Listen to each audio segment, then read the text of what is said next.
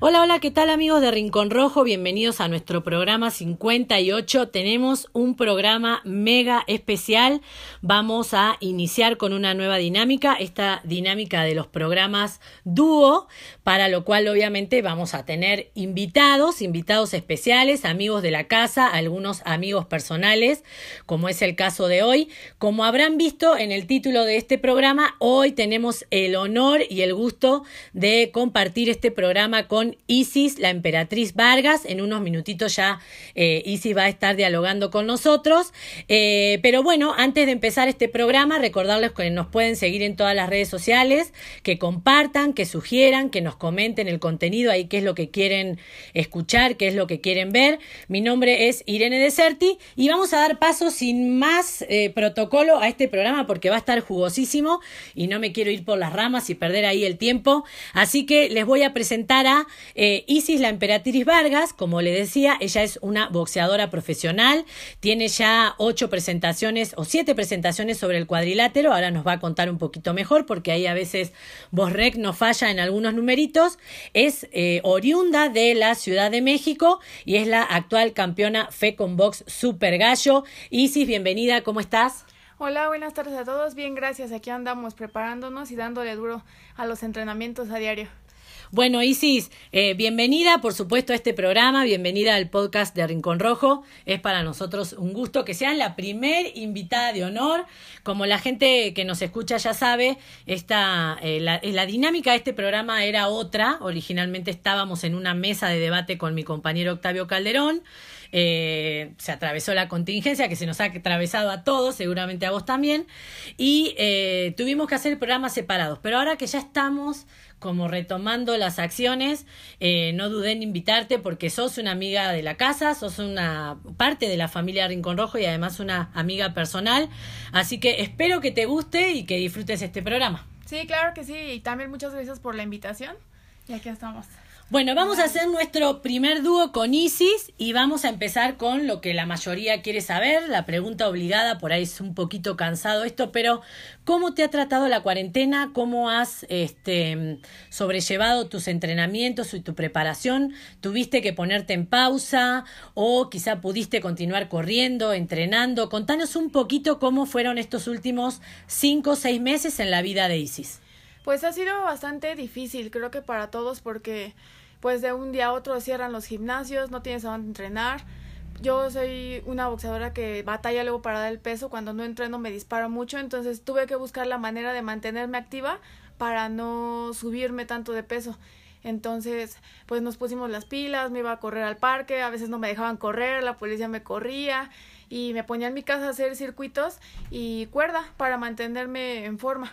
¿Te corría la policía? ¿En serio? ¿Te sacaba de los, de, de, los parques? Sí, varias veces estuve corriendo en Río Churubusco y ahí iba corriendo y pasaba la policía y me decía, no puedes estar corriendo, tiene que desalojar, ¿no? Y ya yo seguía corriendo, ya se va a ir y no volvían a pasar, entonces sí, pues tenía que irme. Pero eso más, más a los inicios, ahora ya no está tan, tan controlado, ¿no? Está como un poco más light ese tema. Sí, ahora sí ya bastante. También pues había muchos lugares acordonados y ahorita ya, ya igual están abiertos, entonces ya puedes ir a correr con más confianza. Oye, escúchame, y ahora me nombrabas esto de, de los rebotes en tu peso, que era una de las preguntitas que tenía aquí para vos batallás con la dieta, o sea, te cuesta, si no estás en, en, actividad, si es una cosa, es algo que te cuesta, o cuando ya estás en mentalidad, tengo pelea, tengo fecha, tengo compromiso, tengo que cerrar el pico, lo cierro y vámonos. ¿Cómo, cómo es eso? Porque la verdad creo que es un punto en, en el boxeo que no todos los atletas de otros deportes lo entienden, lo llegan a comprender lo que es eh, la presión psicológica de tener que dar un peso. ¿Cómo, cómo llevas vos, cómo lo vivís a eso? Pues, ¿qué crees que no se me dificulta tanto la bajada de peso? Pero si yo no me mantengo o me cuido, sí me disparo como hasta los 64 kilos. Entonces, igual siempre trato de cuidar eso. Ya cuando sé que voy a pelear, ya me dedico a hacer mi dieta al 100 para no estar sufriendo porque por decir, en una ocasión hice una pelea en Super Mosca y fue un peso que me costó muchísimo a mí trabajo dar por mi estatura. Y, y lo bueno fue que me cuidé desde mucho antes para poder darlo, porque si no yo creo no hubiera dado ese peso. Entonces, sí, ya cuando voy a pelear me mentalizo y me pongo las pilas y ya me aguanto. Se acabó el pan, se acabó todo. ¿Cuál es tu peso natural? ¿En qué peso vos te sentís ahí fuerte, veloz? Y es un peso que, bueno, no batallas al 100 para dar el peso, ¿no? simplemente te ajustás. El super gallo. Por eso el campeonato que tengo fue en ese peso, porque también peleé en gallo pero es un peso que me cuesta un poco más trabajo de dar y en super gallo me he sentido bastante cómoda. Y cuando te bajas, por ejemplo, de categoría en gallo, ¿qué crees que perdés en tu boxeo? Porque por ahí perdés fuerza, perdés potencia, lo ganás en velocidad, pero ¿qué crees que, que perdés vos como dentro de tus, de tus herramientas boxísticas? La fuerza, sí, siento que se me va un poco la fuerza porque obvio, pues yo creo por unos kilos de menos eres más rápido, pero se pierde esa esa fuerza. Entonces en Super Gallo me siento bastante cómoda, siento que tengo mi fuerza, aparte pues no batallo para darlo y me recupero a mi peso 59-60 y ya me siento otra vez bien. Escúchame, y cuando uno habla de dieta, muchas veces la gente piensa de que, bueno, hay que cerrar la boca y no comer, que justamente es todo lo contrario, ¿no? Cuando uno no come, no solo que a veces pegan los rebotes de peso, sino que uno tampoco no ingiere la energía necesaria para poder entrenar. Ustedes son atletas de alto rendimiento, tienen más de un entrenamiento a veces por día. ¿Cómo eh, te racionás tu comida y básicamente en qué la basás para comer lo justo y necesario, pero que eso que ingerís te dé la energía para estar en rounds en el costal, para poder hacer tus sparring bien, porque digo, a veces la gente piensa, bueno, cierran el pico una o dos semanas y dan el peso, pero no, uno tiene que tener energía para poder ejercitarse bien. ¿Cómo es más o menos tu dieta? ¿Qué tips tenés en tus dietas que decís, esto no me falla? Pues eso lo trabajamos igual siempre con el nutriólogo, pero pues me mandan siempre una comida bastante variada, no sé, a veces en las mañanas es desayunar huevos, o otras veces me lo cambian por, por algún licuado igual para que me dé energía, yo creo por el azúcar o la glucosa que tiene. Y pues la comida igual, este, cuando todavía falta para la pelea es el ponerle muchas verduras, la proteína y también incluirle los carbohidratos, el arroz, los frijoles, que eso era algo que por sí yo no sabía, ¿no? Y antes de trabajar con un nutriólogo, pues yo decía, no, no puedo comer esto, no puedo comer el otro. Y llegabas a la pelea bastante débil, pero ya igual uno va aprendiendo y pues igual usar suplementos, que la proteína, los aminoácidos y todo eso para no deshidratarte y no sentirte mal y pues llegar cada vez más fuerte pues a las peleas.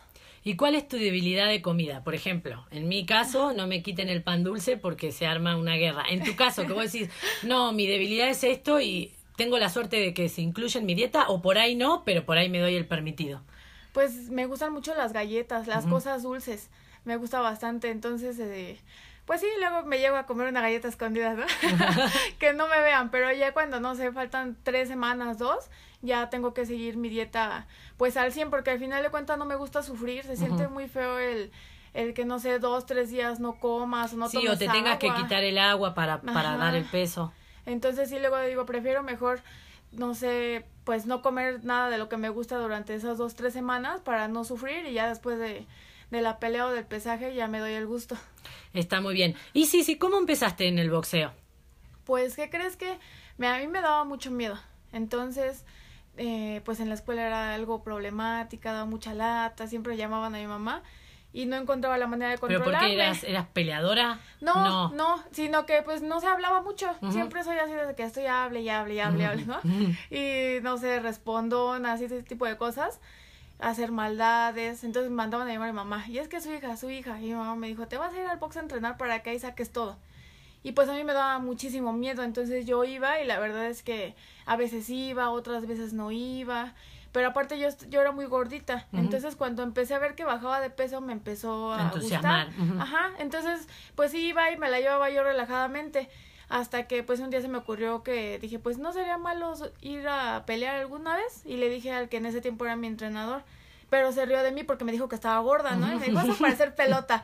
Y me dio en mi orgullo, entonces fue donde dije, me voy a aplicar. Te hizo el clic ahí, y voy a, demostrar otra cosa. Y pues me puse a dieta, me puse a entrenar, a correr, y bajé hasta los 60 kilos para empezar a pelear en amateur.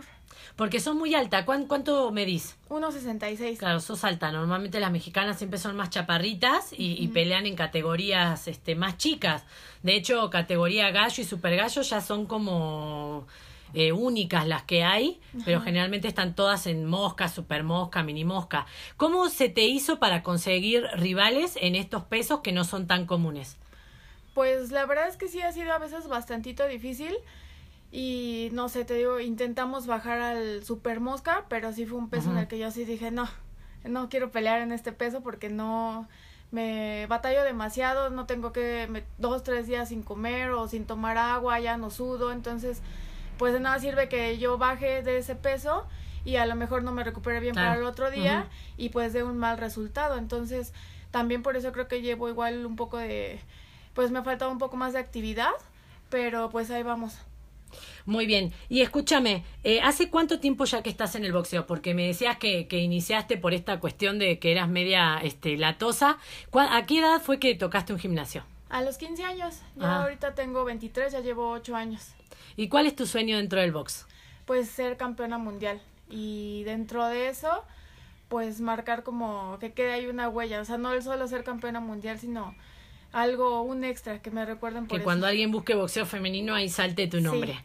Escúchame, ¿y cómo nace el apodo de Emperatriz? Porque es un apodo súper bonito, porque la verdad que suena muy bonito, suena con mucho estilo, con mucha fuerza, pero súper raro porque no conozco ninguna emperatriz en el box. Contadme cómo nació ahí, quién tuvo la brillante idea de este hermoso apodo. Pues fíjate que fue entre un amigo y yo porque no tenía yo apodo, entonces pues yo decía, es que me hace falta un apodo, ¿no? Ya debuté profesional y no tengo apodo, ¿cómo me van a decir?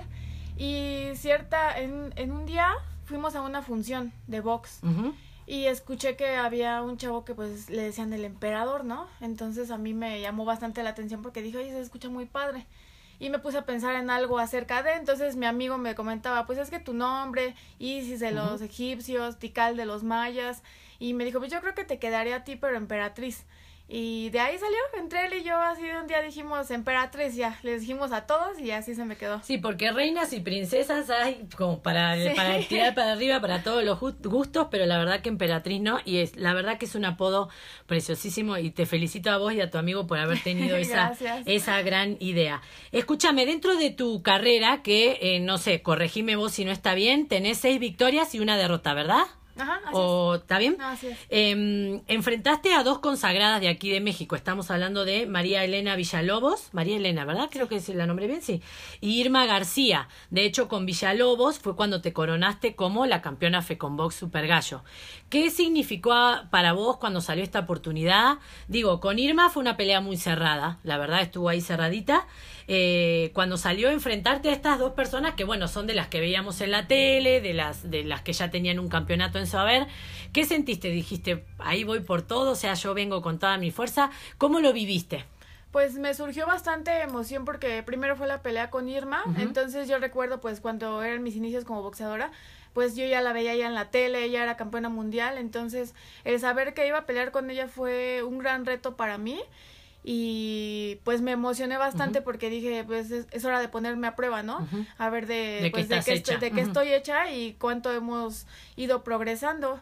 Me gustó fue una pelea bastante buena creo que fue fuerte y ya pues aprendí mucho de esa pelea. Y ya después vino la pelea con con, Mari? fue mi primer pelea por campeonato y pues creo que estaba más que en esa pelea emocionada. yo estuve yo fui yo fui esa vez. Estaba muy emocionada porque pues iba a ser mi primer campeonato y pues igual iba con una persona que ya estaba bastante experimentada. Mucha gente, había quienes me decían, no, es que Mari ya no pelea, que esto y el otro, pero pues yo no le quitaba los méritos. Ajá. Y se me hizo una peleadora bastante porque aguantó mucho y también supo hacer buena pelea y creo que al final de cuentas a la gente le gustó esa pelea. No, y además Mari eh, enfrentó a grandes campeonas eh, digo, a pesar de la edad que tiene, tiene un estado atlético que muchas, y ahí me incluyo, quisieran tener porque está impecable y como decís vos, aguantó una verdadera guerra que otra, ni siquiera a la edad mucho más chica, hubiera tirado la toalla, yo creo que antes. La verdad que hiciste una, una gran pelea. ¿Y no se te ha dado la posibilidad de, mm, de defender ese campeonato Fecombox todavía? Pues no, la verdad es que cuando iba a hacer la defensa en, ¿qué fue? En octubre, septiembre. Se te atravesó la lesión de la muñeca, ¿verdad? Me rompí la, la mano, fueron dos, dos huesos. Eh, Contanos cómo fue eso, porque te tuvo bastante fuera del box.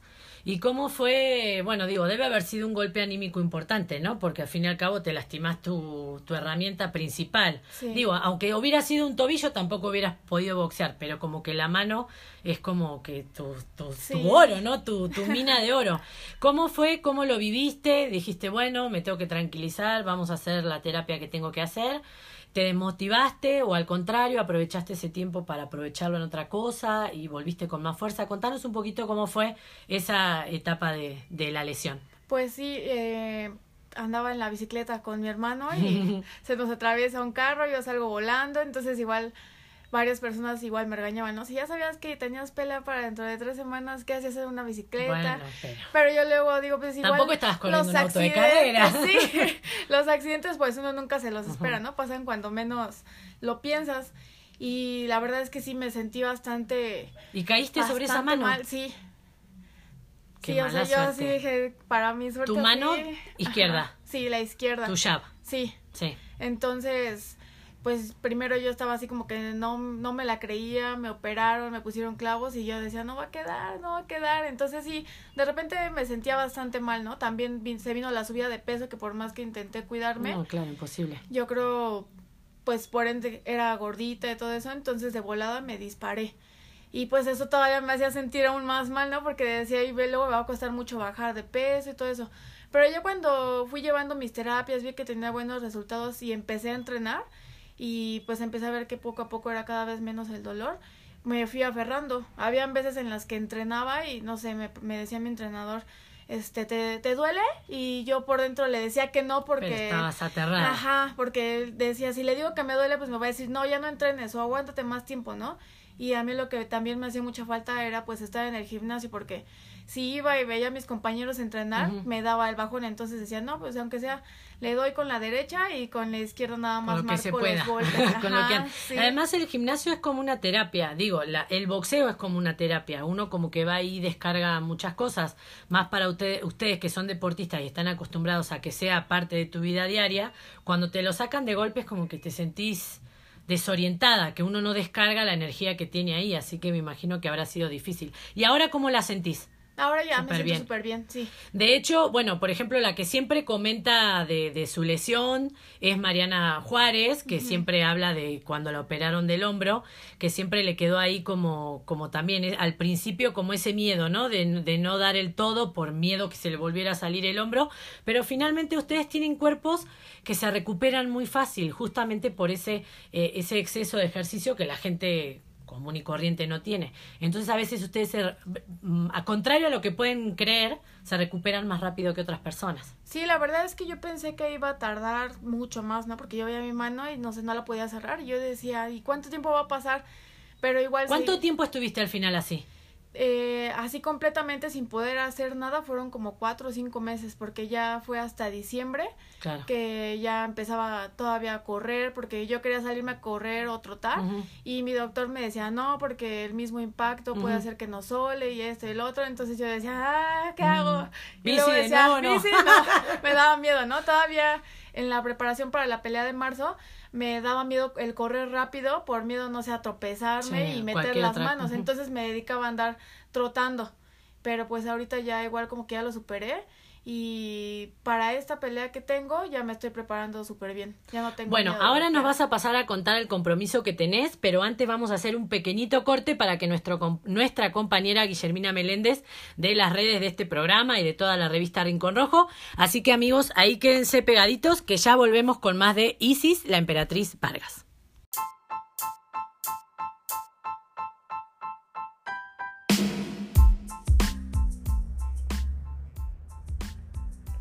Queremos agradecer y mandarle un fuerte saludo a todos nuestros patrocinadores por ayudarnos a hacer este proyecto posible. A Robbie Boxing, a Crack Boxer, Fury Boxing, Bordados con DF, Bae Boxing, Trendident y al Museo de Box Rafael García en El Paso, Texas. Volvemos con Irene y nos seguimos escuchando.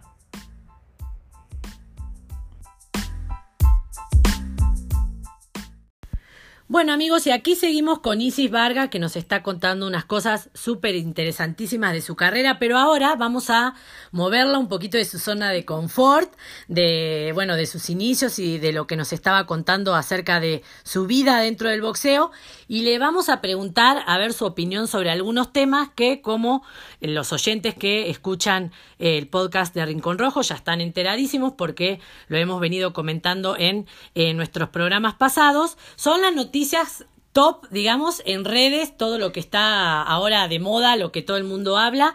Y bueno, la principal de todas es el Canelo Álvarez, que ha demandado a su promotora, a Golden Boy, y a Dazón, que es el que tiene sus derechos de transmisión de sus peleas. Primero, ¿Cuál es tu opinión sobre el Canelo? ¿Te gusta, no te gusta? Viste que Canelo divide aguas. Hay, hay gente que lo sigue a morir y hay gente que lo odia, lo detesta, no le gusta. ¿Cuál es tu opinión de Canelo como boxeador? Pues Canelo como boxeador, me gusta su boxeo, creo que es bueno, pero siempre me ha quedado de ver algo en, las peleas. O sea, yo quiero verlo como, pues no sé, tal vez como un Chávez así, de esa más entregado. Ajá, más entregado, o sea, en una pelea más, no sé, encarnizada donde donde digas, le estaban pegando, ya iba a perder todo, pero se recuperó y le dio la vuelta y ganó. Incluso creo que lo que se le reprocha es esto, ¿no? Más allá del resultado, no importa si pierde o gane, pero como que no pone todo el corazón, ¿no? Toda la garra del león ahí, toda su fuerza. Como que es muy correcto para boxear.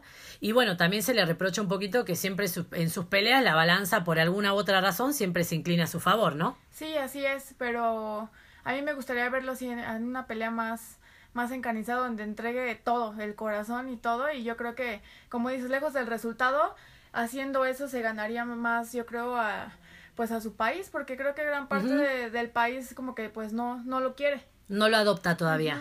De hecho, hay grandes campeones que tienen más de una pelea perdida, incluso hasta knockout, y la gente, o sea, es un detalle y no por eso dejan de ser campeones o ídolos o ser o ellos ser fanáticos.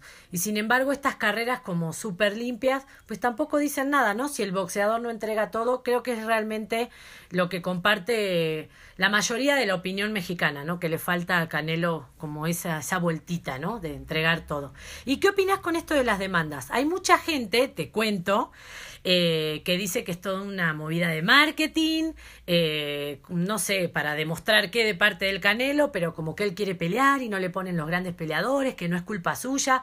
¿Qué opinas de esto? ¿Qué sabes y qué opinas de esto? Pues yo creo que tal vez estando como del lado de Canelo, a veces pienso que debe llegar a ver que, no sé, vas a pelear con Canelo y quieren las, las perlas de la vida, ¿no? Por el Esa frase. de pelear con él, ¿no? Pero pues sobre también sobre su demanda, yo creo, ahorita en estos tiempos sobre la contingencia, que no hay peleas, creo que cualquiera quisiéramos pelear. A lo mejor ya, pues sí que te paguen un poco, pero pues el simple hecho de pelear para mantenerte activo. Y yo creo que pues tal vez no estaría mal que agarrar esa pelea, pero también está acostumbrado, no sé, a, cierto tipo de sueldos y pues para él es muy muy poco, pero pero pues a veces yo creo también hay que dejar un poco ese lado y decir pues ni modo es lo que hay y vamos a, entrarle, ¿no? Sí, como el argumento, por ejemplo, de parte de Dazón es que eh, las peleas que la promotora le propuso para Canelo no eran peleas taquilleras o marketineras, ¿no? Que ellos esperaban rivales de mayor categoría para que la pelea se pudiera vender mejor. Esa es como la excusa, ¿no? Pero por otro lado, también nosotros tenemos un colega que escribió en, en las redes de Rincón Rojo, lo que ahí pudieron, la deben haber leído, que si por contrato eh, esta, esta gente o esta promotora asumió un compromiso, ¿por qué Canelo va a tener que pelear por la mitad de su sueldo, ¿no? Si finalmente eh, a ellos le, a él le prometieron una cosa, ¿por qué ahora le quieren pagar menos? Como que el argumento también no es muy este, no es muy sólido. Pero bueno, lo cierto es que parece que la demanda continúa. aparentemente al principio tuvo un error, un error legal, que el juez le dio la posibilidad de enmendarlo para seguir adelante. Así que bueno, ¿qué opinas? ¿Quién ganaría? Supongamos que esta, estos juicios siguen. Porque muchos dicen que eh, Canelo no se atrevería a ir contra la maquinaria legal de dos grandes empresas como son Dazón y Oscar de la Hoya. Entonces por ahí les entra la duda de que ha sido una movida de prensa. Si esta continúa, ¿quién crees que va a ganar? ¿Canelo o las empresas? Pues no sé, creo que está difícil. Yo creo que pues tal vez hasta las empresas, porque al final de cuentas pues son con las que trabaja y, y tal vez no le convendría trabajar con otras porque igual no recibiría los mismos sueldos y sería echárselos encima. Por ejemplo, hablando de esto también del tema de las promotoras y de esto que decís vos de quizá en estos tiempos de contingencia agachar un poquito la cabeza, no poner un poquito todos de nuestra parte para que todo salga adelante, ¿no? Porque la verdad que el deporte ha sido muy golpeado. Yo creo que ha sido uno de los rubros que más que más golpe ha sentido. Eh, no sé si sabías que ya se em, firmó la pelea entre Lomachenko y Teófimo López. Lomachenko originalmente para esa pelea pedía X cantidad de dinero. Y dijo, bueno, está bien, no me paguen eso, páguenme menos y vámonos con esta pelea. Primero para pelear y segundo para darle el gusto a la gente. ¿Crees que eso sería quizá la actitud que también tendría que tener Canelo? Pues sí, tal vez sí, yo creo que estaría bien porque pues en cierta parte pues a lo mejor hay gente que, que muere por verlo, entonces llamaría bastante la atención porque pues ahorita no hay mucho deporte, no hay muchos eventos, entonces el hecho de que pelee Canelo tal vez hubiera peleado hasta en estas fiestas patrias. Sí. Y querido o no querido, todo el mundo lo hubiéramos visto. sí. No, y además esto que te iba a, a comentar, que digo, Canelo ya tiene su futuro asegurado. Independientemente de lo que cobre en las peleas que siguen. Digo, ya tiene, tiene una empresa, este, él ya ha, ganado sus millones, entonces creo que por ahí, incluso hasta se lo hubiera visto como más empático con la gente, ¿no? De decir, bueno, miren, yo me dijeron que me van a pagar esto, pero por todo esto me van a pagar esto. Vamos por las fechas patrias, para darle un, no sé, un contento a mi gente mexicana de todo lo que ha pasado. Y creo que ahí se hubiera ganado quizá un porcentaje de gente que, como decís vos, no lo quiere o todavía no le llega, ¿no? Sí, porque hubiera caído tal vez, pues les hubiera dado el gusto, ¿no? De que dijeran, bueno, no es tan crecido, no es tan agrandado como creo, porque pues aceptó pelear por tal vez menos cantidad y le va a dar un show a su gente. Entonces yo creo que hubiera estado bien en esa parte. Escúchame, y con respecto a esto de la pelea de Lomachenko y Teófimo López, ¿cómo la ves? Pues a mí es que me gusta mucho el boxeo de, de Loma, pero pues tampoco le quito su mérito al otro, a López. Y no sé, me entra la duda de su pelea, se me fue el nombre, con el que lo mandó a la lona. ¿A Teófimo? A Loma. ¿A Loma? Con el Siri salido. No, pero el otro. Ah, eh, Linares. Ah, sí, con Jorge Linares, que lo agarró con ese recto de derecha y lo mandó a la lona. Pero pues yo creo que igual llevando su boxeo que él tiene, el de estarse moviendo y, es muy rápido. y sus pasos laterales, pues va a ser muy difícil agarrarlo. Yo siempre digo que Lomachenko creo que es hoy por hoy en la actualidad uno de los boxeadores que la lateralidad la maneja a la perfección. No muchos golpean y se mueven para los laterales como se, como se mueve Lomachenko. Sí, no, tiene unos pasos laterales perfectos que ya cuando se dan cuenta ya lo tienen atrás. Sí, no, ya lo tienen de, y aparte cuando se van a cuando se van a dar vuelta, pum, otra vez ahí viene el golpe, ¿no? ¿Y cómo has visto estas peleas que se, se han estado realizando bajo la cuarentena? Eh, hablábamos recién hace un minutito antes de empezar este programa, este con vos y con, con tu entrenador, que le falta le falta algo de pimienta, algo que crees que es lo que, que lo que el público le daba en esas funciones o que cómo las has visto? Pues sí, yo creo que falta bastante el ánimo del público, ¿no? Porque el hecho de que a lo mejor, no sé, piensas que llevas todo en contra, pero va tu familia, tus amigos y va toda esa gente a apoyarte, es donde pues sientes como que ese apoyo y le tienes que echar ese extra y el corazón, ¿no? Aparte, pues yo creo sientes el compromiso. Entonces, yo creo Incluso hasta si te van en contra, digo, eso lo puedes convertir en algo positivo para sacarle más, ¿no? Así es. Entonces yo creo que sí le falta mucho eso porque pues no sé, hasta estaban las peleas y escuchabas a la gente que chiflaba, que esto, el otro, y pues ahora no es así, entonces creo que le falta bastante de eso. Sí, yo hablaba en otros programas también que creo que es un como una sumatoria de varias cosas, ¿no?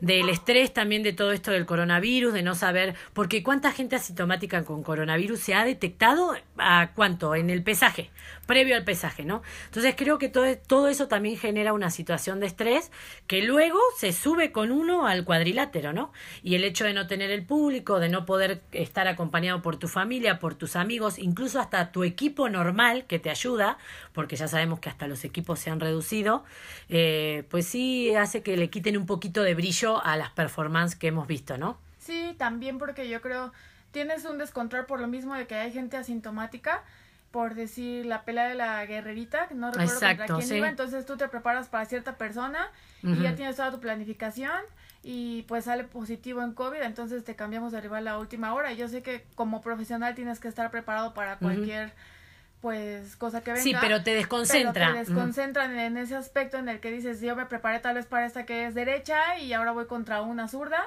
y pues a cambiar todos los planes completamente. Eso le pasó, creo que el fin de semana pasado, no, el anterior, a Joselito Velázquez. Tenía un rival original, COVID positivo. Le pusieron martes, previo al pesaje, otro COVID positivo. Se enteró, creo que el jueves, con la persona con la que iba a pelear. Entonces, como decís vos, siendo un atleta, obviamente uno trata de, de adaptarse, pero no deja de quitarte la concentración, ¿no? Es decir, bueno, de cambiarte los planes muy a último momento. La verdad que sí, en eso creo que acordamos casi todos que eh, lo que se está viendo de boxeo, que gracias a Dios se ha reactivado, ¿no? Porque son muchas las familias que comen con la presentación de un boxeador. El entrenador, a veces el, el que te hace la terapia, el que te hace la dieta, son varios, ¿no? El sparring, eh, pero creo que no, no, no, no terminan de brillar estas estas presentaciones. Esperemos que no pase lo mismo, por ejemplo, con los Machenko y López, ¿no? Que no, que realmente ellos puedan ir al 100 y nos brinden la, la, guerra que creemos que nos van a dar, ¿no? Esperemos que sea así. Sí, ojalá que nos den el espectáculo que todos deseamos ver porque ya ya hace falta ver. Sí, hace falta ver más box. bueno, vamos a regresar un poquito a, tu carrera, a tu vida boxística. Contanos, eh, nos había quedado pendiente algo antes del corte. Me dijiste lo que se viene, estoy en preparación para lo que se viene. Contanos eso y después seguimos. Ah, ¿Qué es lo que se viene en este futuro inmediato en materia de boxeo, por supuesto, para vos?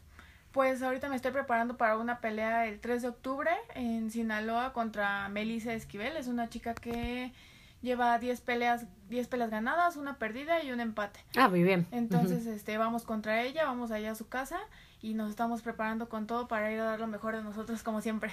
¿Y con quién te estás preparando ahorita en materia de sparring y eso se te ha complicado un poco con, con el cierre de los gimnasios o igual ahí la vas llevando? Pues sí se ha complicado un poco porque pues si de por sí luego es difícil encontrar mujeres para hacer sparring, pues ahorita igual más, pero... Y más en pues ese peso, ¿no? Sí, más. Pero pues ahorita me estoy, siempre nos echamos la mano entre Mariana la Barbie y yo. Entonces ahorita ella me está ayudando para, para prepararme y pues si ella le sale pelea, pues también le sirve. Ya está lista. Buenísimo entonces. Y contanos eh, un buen recuerdo que tengas dentro del boxeo y bueno, y después del bueno, un mal recuerdo. Así algo que digas, no, esto no me lo olvido más, pero porque te pegó mal, digamos. Un buen recuerdo, pues creo que un buen recuerdo fue cuando gané mi primer campeonato, que es el que ahorita tengo, el Fecon Box. Ese fue, ha sido pues una experiencia bastante bonita y me hace que le tenga que echar más ganas para conseguir el mundial, que es lo que buscamos. ¿Y un mal recuerdo? Un mal recuerdo, pues yo creo que cuando iba a pelear con, con la niña Gómez, era una pelea pactada en en Super Mosca nos habían dicho y pues luego nos lo cambiaron a Mosca y pues yo dije, ¿cuándo voy a no, mosca en mi vida? Ni, ni, ni con tus huesitos solos. No, ya no sudaba, batallé mucho para ese peso, ya me sentía mal y pues yo dije, no, no, no tiene caso el, el arriesgarme que vete, vete y métete al vapor o haz esto o haz el otro o haz aquello y yo decía, no, llevo dos días sin tomar agua, sin comer, ya no sudo, ya no bajo no, ya no me pienso arriesgar más, pero... O sea, que, que iba a ser en mosca, finalmente, tenías que dar el mosca, claro, no es mucho. Y es este... Y pues, pues tampoco me, yo me quería como que justificar, pero pues dentro de mí me sentía mal porque pues no había dado el peso, ¿no? Y no, nunca me había pasado eso y el, pues la pelea se suspendió y creo que esa parte de que se cayera la pelea, ya habían habido gastos y ese tipo de cosas, pues me hicieron sentir pues sí, mal, ajá. pero también pues no fue como que de todo mi culpa porque era un peso imposible, imposible. Para mí. Escúchame, ahora que nombras esto del peso, viste que Amanda Serrano es campeona en siete divisiones. Sí. ¿Cómo, ¿Cómo, ves eso? O sea, ¿lo ves factible? Eh, porque digo, ahora me estás contando que, por ejemplo, te, te, cuesta dar un super mosca, ¿no? Vos siendo un super gallo natural o un gallo más o menos. ¿Cómo ves esta mujer que se salta para abajo y para arriba durante, se mueve en siete divisiones? Pues yo creo que está cañón. es como una cosa rara, ¿no? Sí, sí, claro, porque no sé, hemos visto apaqueado que viene de abajo hacia arriba. Exacto, bueno, pero eso es lo natural. Con, con la categoría, ¿no? Pero yo creo que sí es algo difícil el bajar y luego subir y luego da este peso y luego vete al otro. Pero pues al final de cuentas, si ella se está acomodando de esa manera y le da resultado, pues es algo extraordinario. Y más para las mujeres, que bueno, no, es por quejarnos de las mujeres, pero ya saben que somos como una bolsa de hormonas y que nos cuesta mucho más el tema de las dietas y los pesos justamente por todo ese, ese esa carga hormonal que tenemos. Por ahí el hombre es un poquito, por ahí el hombre le cuesta más porque es más indisciplinado y ahí es como que se equilibra un poco la balanza y las mujeres son más disciplinadas, pero sin embargo a veces cuando están en los periodos todo eso o sea, se retiene líquido, aunque uno esté haciendo todas las cosas bien, sí pegas el rebote. Entonces, este, la verdad que nos, creo que todos nos preguntamos cómo hace para moverse dentro de esas siete categorías, porque además eh, ella es grandota, ella es grandota. Creo que su categoría más chica es gallo y es no, no, no, sé cómo hace. Tampoco sé cómo llega a las categorías de arriba. Digo, si llega gorda, si llega. ¿Cómo hace para ganar musculatura, perder musculatura y moverse en, siete categorías, la verdad que está, está rarísimo. sentirse bien, ¿no? Y tener ese rendimiento para... Porque lo de menos es dar el peso, pero aguantar la Sentirse, pelea los, exacto. los 10 rounds. exactamente. Escúchame, ¿cuál crees, ahora que hablamos de esto, de, del tema de las disciplinas y de las dietas y esas cuestiones, cuál crees que es la característica, la característica perdón, más importante que tiene que tener un boxeador? Muchos dicen que a veces la disciplina eh, termina pesando sobre los dones boxísticos que Dios te dio y otros dicen que no, que por más que, que si sos, si has sido este, bendecida con el don del boxeo, puede ser un poquito indisciplinado. ¿Cómo ves eso? ¿Cómo, ¿Cuál crees que es la característica más importante? Quizás me digas la fuerza de voluntad, no sé, lo que sea. ¿Cuál crees que es?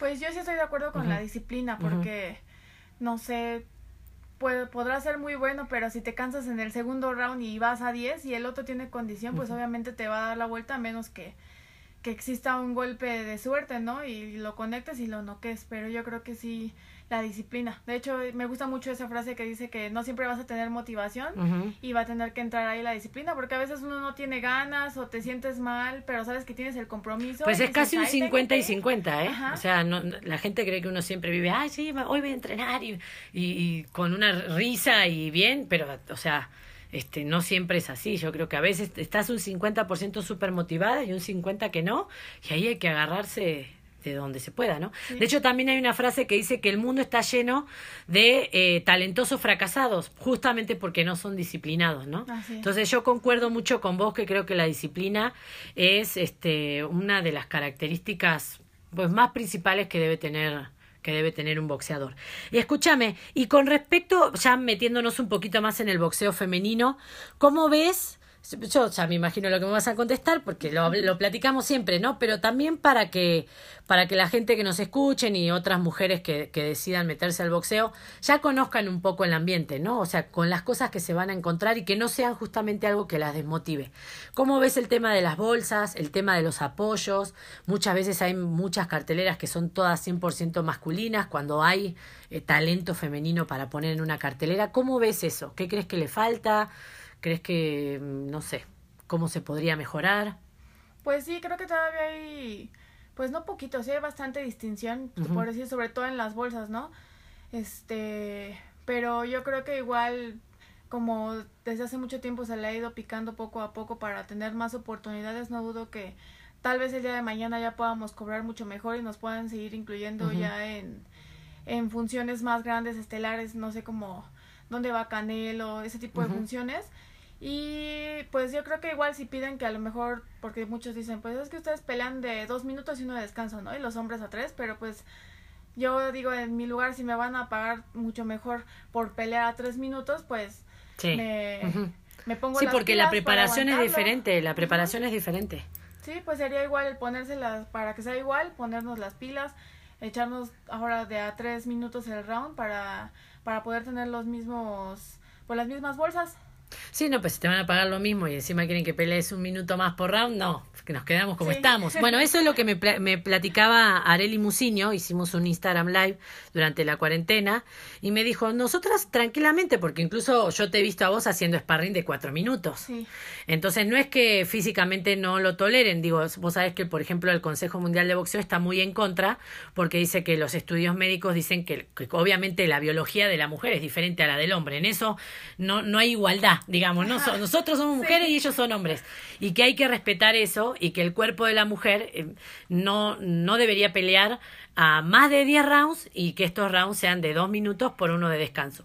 Otras entidades, por ejemplo la Asociación Mundial de Boxeo, dice que ellos no tienen problema, que si la mujer pide que sea de tres por uno y un campeonato de 12 rounds, ellos no se oponen, ¿no? Pero Areli nos decía esto, ¿para qué voy a pelear a 12 rounds, eh, así, a 12, a una, una distancia de 12 asaltos, con rounds de 3 minutos por uno, para que me paguen lo mismo cuando peleo a 10 y 2 por 1? Sí, claro. como que no tiene mucho sentido, ¿no? Entonces, eh, en ese, en, eh, como que decía, bueno, si la balanza realmente se va a inclinar en la paga para que yo lo haga, lo hago, porque sí, por más que ustedes esparren a cuatro minutos, la preparación tiene que ser diferente, ¿no? Vos ya te tenés que enfocar, tenés que ajustar algunas cuestiones para, para hacerlo. Y con el tema de los patrocinios, ¿crees que es más fácil que un boxeador hombre encuentre patrocinios que una mujer o cómo lo ves? Pues sí, todavía creo también un poquito en eso porque pues es obviamente mucho más conocido el boxeo de los hombres, entonces es más fácil que te conozcan a casi la mayoría de los campeones ahorita mundiales que hay en hombres que en mujeres. Pero de pues hecho, igual- es hasta desproporcionado lo que le pagan a un hombre por un patrocinio que lo que le pagan a una mujer. Sí, es lo mismo. Es como una bolsa que sufre el mismo recorte. Sí, y pues es que en ocasiones también creo que muchas veces las mujeres se han ido ganando ese lugar de, de que se ha llegado al punto que dan hasta mucho mejores peleas Sí. que los hombres. Entonces, pues ojalá pues puedan ir cambiando el- los tipos de pensamientos para que se vuelvan las cosas parejas. Para que haya más apertura, ¿no? Porque la verdad que, bueno, por ejemplo, México es un lugar bastante codiciado para otras boxeadoras porque se les ha dado mucho el lugar de estelarizar una función, ¿no? De que sean el evento principal. Entonces a veces se creen que porque son el, event- element- el, el evento principal, perdón, cobran a nivel de las de las de los grandes, ¿no? De los grandes este personajes masculinos en el boxeo. Y no, no es así todavía, pero digo que por lo menos te premien dan, siendo la cartelera principal, pues y sin- significa que quizás ya vas a tener televisación, que va a ser televisada, entonces eso también te va aumentando por ahí lo que te puede apoyar un patrocinador, ¿no? ¿Cómo Sí, ves eso? Es una ventaja el hecho de que a lo mejor, eh, no sé, puede, varía mucho. Puede ser, por decir como yo, campeona Fecon Box, pero pues no ha salido en la tele, ¿no? Y el hecho de que un patrocinador diga, ah, no, es que ya sale en la tele, pues eh, quieras o no, te da como que un poco más de credibilidad en que la gente diga, pues vamos a apoyarlo más porque ya sale en la tele, entonces es más conocido. Sí, vamos a poder, este, ¿cómo se dice? Eh, alardear un poquito más de que ahí mi marca se ve, Sí. se ve en la tele, ¿no? Volviendo a lo, a lo que mm, está en top, digamos, esta semana, también se han cerrado dos peleas 100% mexicanas, y ahí quiero saber tu opinión, a quién le vas y por qué y demás.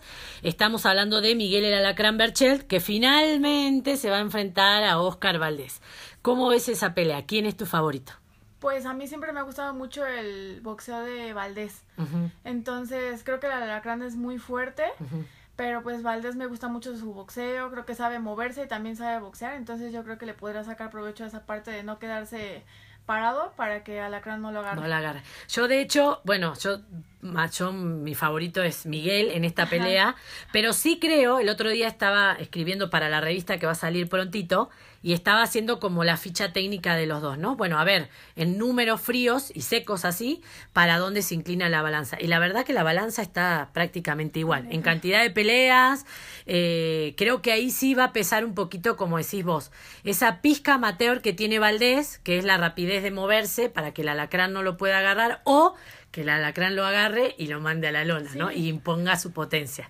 Y es que creo que también ahí es a donde vamos en esa parte de la disciplina en el que pues puede tener el boxeo, pero pues igual si se cansa, Se cansa. Se va a quedar parado y ahí lo va a agarrar a la crana a placer. De hecho, al alacrán lo tenemos cerquita porque se ha venido a Jiquipilco. Creo que aprendió de su última presentación que se quedó sin aire ante un rival de medio pelo para abajo y habrá dicho esto no me puede volver a pasar, me voy a, a la altura a prepararme. Y aquí anda junto con el Gallo Estrada, que vos sabés que son equipo, o sea, comparten el mismo equipo de caballeros, caballeros team porque ya está cerrada su pelea o revancha con Carlos el Príncipe Cuadras. ¿Cómo ves esa pelea entre Estrada, el gallo Estrada y Cuadras? Pues yo digo que va a ser una buena pelea, igual. Creo que pues los dos van a entregar todo, pero ahora de ese lado le voy al gallo. Me gusta muchísimo su boxeo del gallo y creo que aparte trae esa, esa pegada. Sí, el gallo pelea muy bonito. Y además creo que hoy en la actualidad, a ver si vos compartís esta opinión conmigo, creo que Miguel Berchelt y el gallo Estrada son los boxeadores con mayor proyección en este momento.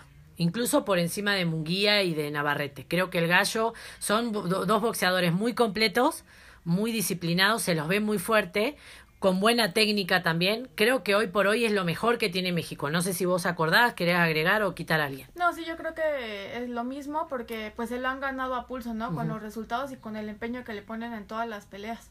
Sí, no, y son, son disciplinados porque la verdad que cada vez que llega el momento de, bueno, de ver los de, los caballos en la cancha, siempre llegan perfecto al peso, no, no batallan para dar el peso, siempre están en buen estado atlético y la verdad que estas últimas peleas han tenido performance impecable. Y digo, han tenido rivales de los grandes, o sea, no les cayó el campeonato así por obra y gracia del Espíritu Santo, no, se lo ganaron pues dejando todo arriba del ring. Recordemos que Berchel eh, contra el bandido Vargas en una guerra sangrienta y Estrada frente a este que se Sor Rumbixay también en no no no también ese que es como el como el, temido de, de, de los supermoscas no así que entonces tú vamos a ver qué sucede pero vamos a dejar aquí ya tu, tu pronóstico. Eh, gana Valdés y gana Estrada. Entonces, bueno, ahí lo vamos a lo vamos a escribir para que quede, para que vean a ver quién a ver quién gana. Yo digo que gana Miguel y gana Estrada. Así que bueno, vamos a ver qué onda. Y escúchame, ¿cómo ves esto de los regresos de los grandes campeones? Va a regresar Mike Tyson. Ya peleó en exhibición Mijares con el Cochulito Montiel. Van a hacer la tercer pelea Julio César Chávez y el Travieso Arce. Regresó Maravilla Martínez después de que Miguel Coto le había dado una paliza, lo había dejado por el, por el suelo, digamos la verdad. ¿Cómo ves esto de que ahora resulta que los grandes eventos están protagonizados por estos regresos de los campeones? Pues creo que son buenas peleas, pues la gente obviamente fueron o son grandes leyendas y el hecho de volver a verlos pues a la gente les emociona bastante. ¿no? Yo por Tyson pagaría, voy a pago y lo veo donde sea, la verdad. Sí, claro, hasta yo creo por ver un entrenamiento, el hecho mm. de, o sea, yo podré ver sus videos, pero el, aunque sea verlo en vivo en la pantalla, pues es otra cosa completamente Imagínate si a nuestra edad, en, ya en la época de retiro de Tyson, que nunca hubiéramos pensado poder volver a eh, volver a ver a Tyson pelear, o sea, se nos está en, mi en personal se me está cumpliendo un sueño, o sea, nunca hubiera creído que iba a poder ver pelear de nuevo a Mike Tyson. Y si tuviéramos la oportunidad de ir en vivo y en directo, vamos, te paso a buscar y nos vamos. y aparte creo que es bueno porque pues eh, yo creo que en otros tiempos han, se han ido olvidando a los campeones y el hecho de que regresen es para que la gente los recuerde y pues sepan quiénes son los pues las, las leyendas que hemos tenido. Los meros meros. Sí, sí.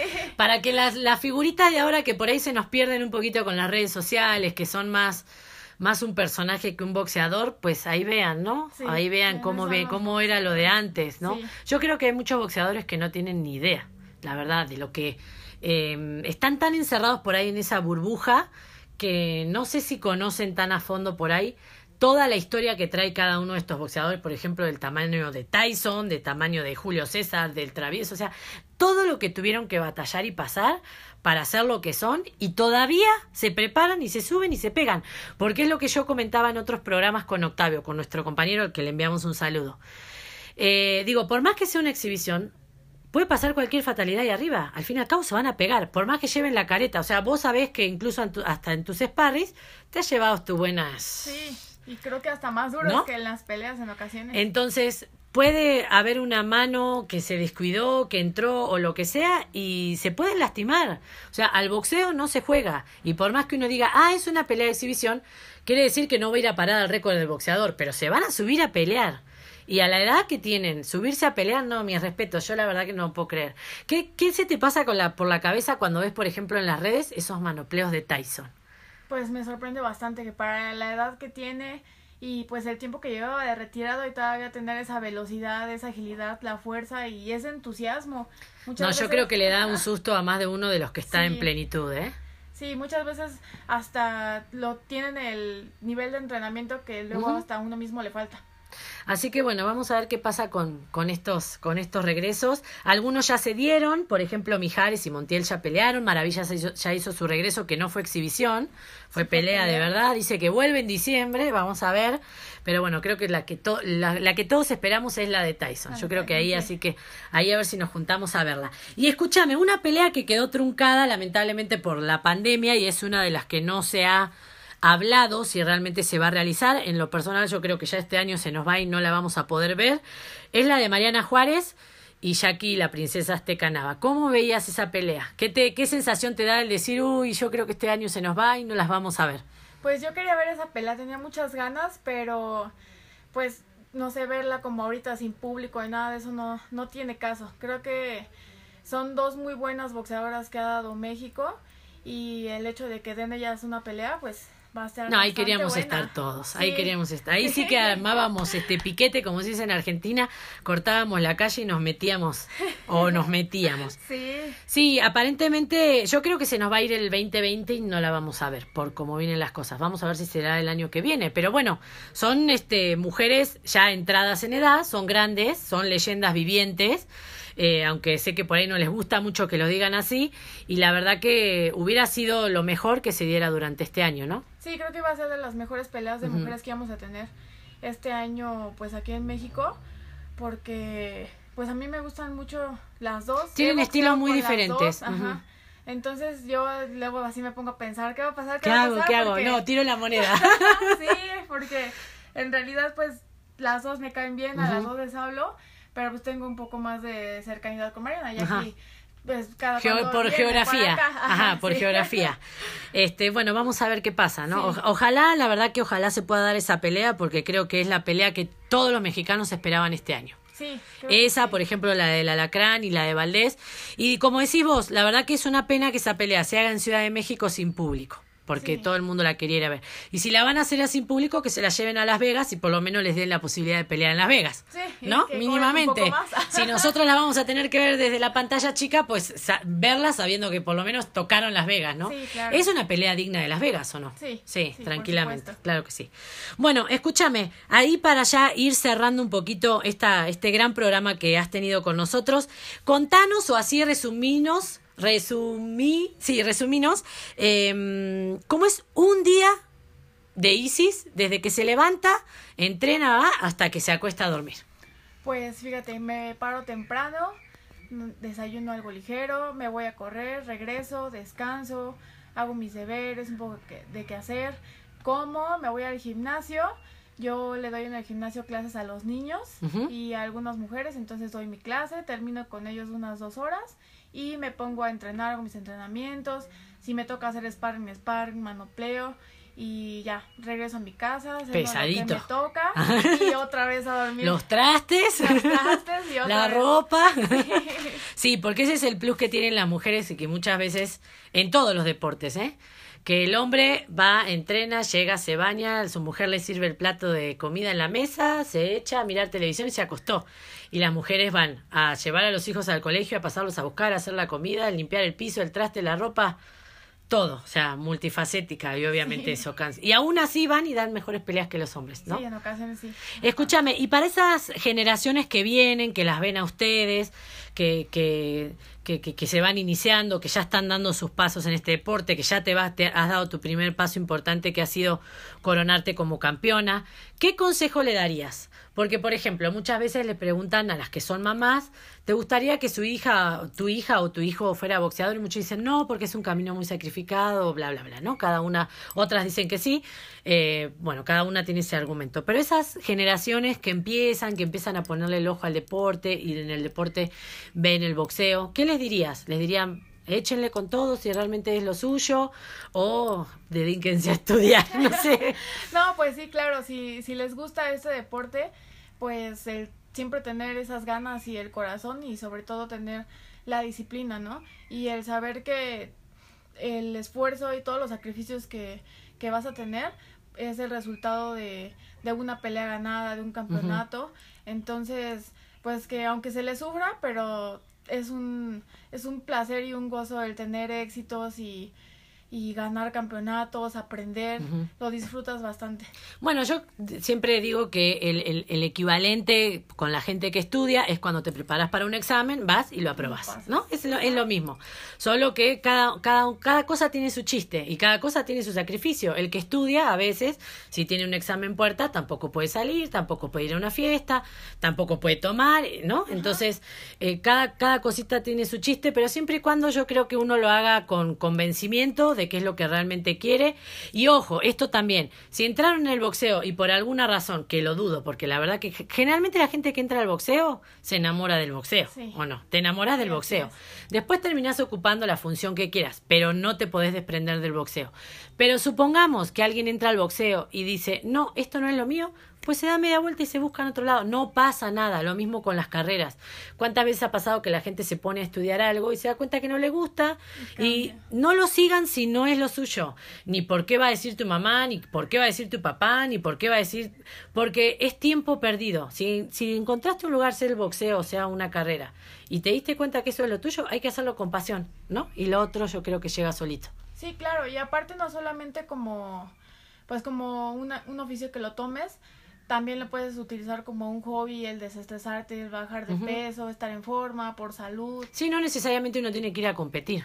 Así es, y pues aparte creo que en los gimnasios siempre se vuelve una segunda familia los compañeros, entonces convives bastante bien también. Es todo un ritual, eso también hablábamos en, otro, en otros programas, que esta cuarentena, digo, no es lo mismo ejercitarse en casa sola que preparar tu bolsito, tu guante, ¿no? e irte al gimnasio, echas ahí un poquito de cotorreo con tu compañero, entrenás, saliste, tomas un cafecito y te volvés a tu casa. No es lo mismo, señores, por más que te sí, pues uno puede entrenar en la casa. Sí, pero la motivación no es la misma. Uno lo hace, pero tiene toda una mística el hecho de ir al gimnasio, preparar tus cosas, tiene toda una mística, toda una, una sociabilidad detrás, que obviamente el hacer ejercicio en casa no lo tiene, ¿no? No, aparte que si en tu casa te cansas, lo dejas de hacer y ya, ¿no? Y ya, ¿quién te mira?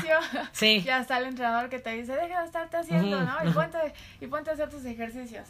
Contanos, bueno, en este momento no, no debes estar dando clases por el tema de la pandemia, pero para que la gente que lo escucha, cuando ya estemos ok y nos dé el ok el gobierno, ¿en dónde te pueden buscar para que les des clases de boxeo. ¿En qué gimnasio estás? En el gimnasio Osner y Segura Boxing. Está a unas calles del Metro Patlaco, en Iztapalapa, sobre el eje 5.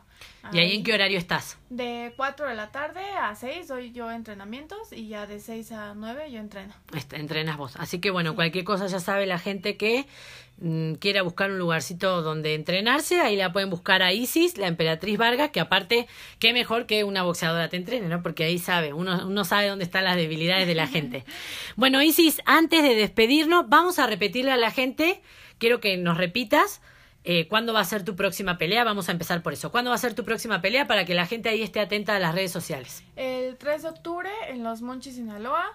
Por ahí sobre mis redes sociales estaré compartiendo la página donde la vamos a transmitir ah, para que la puedan ver.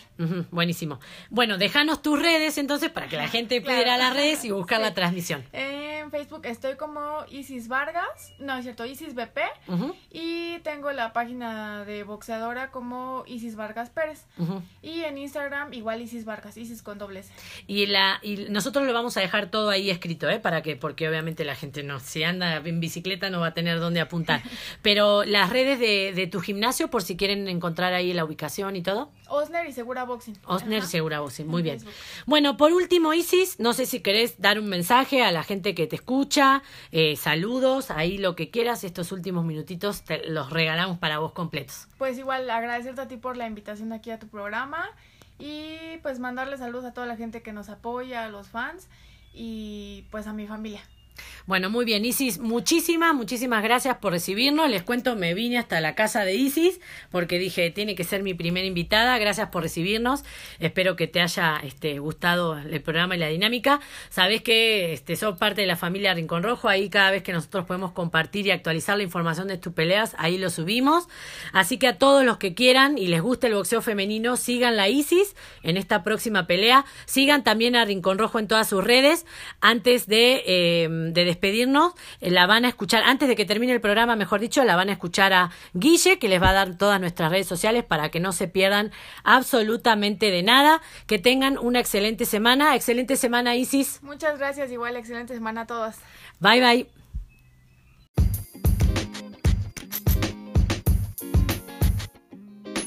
Amigos, esto ha sido todo por el día de hoy. Yo soy Guille Meléndez y muchísimas gracias por acompañarnos.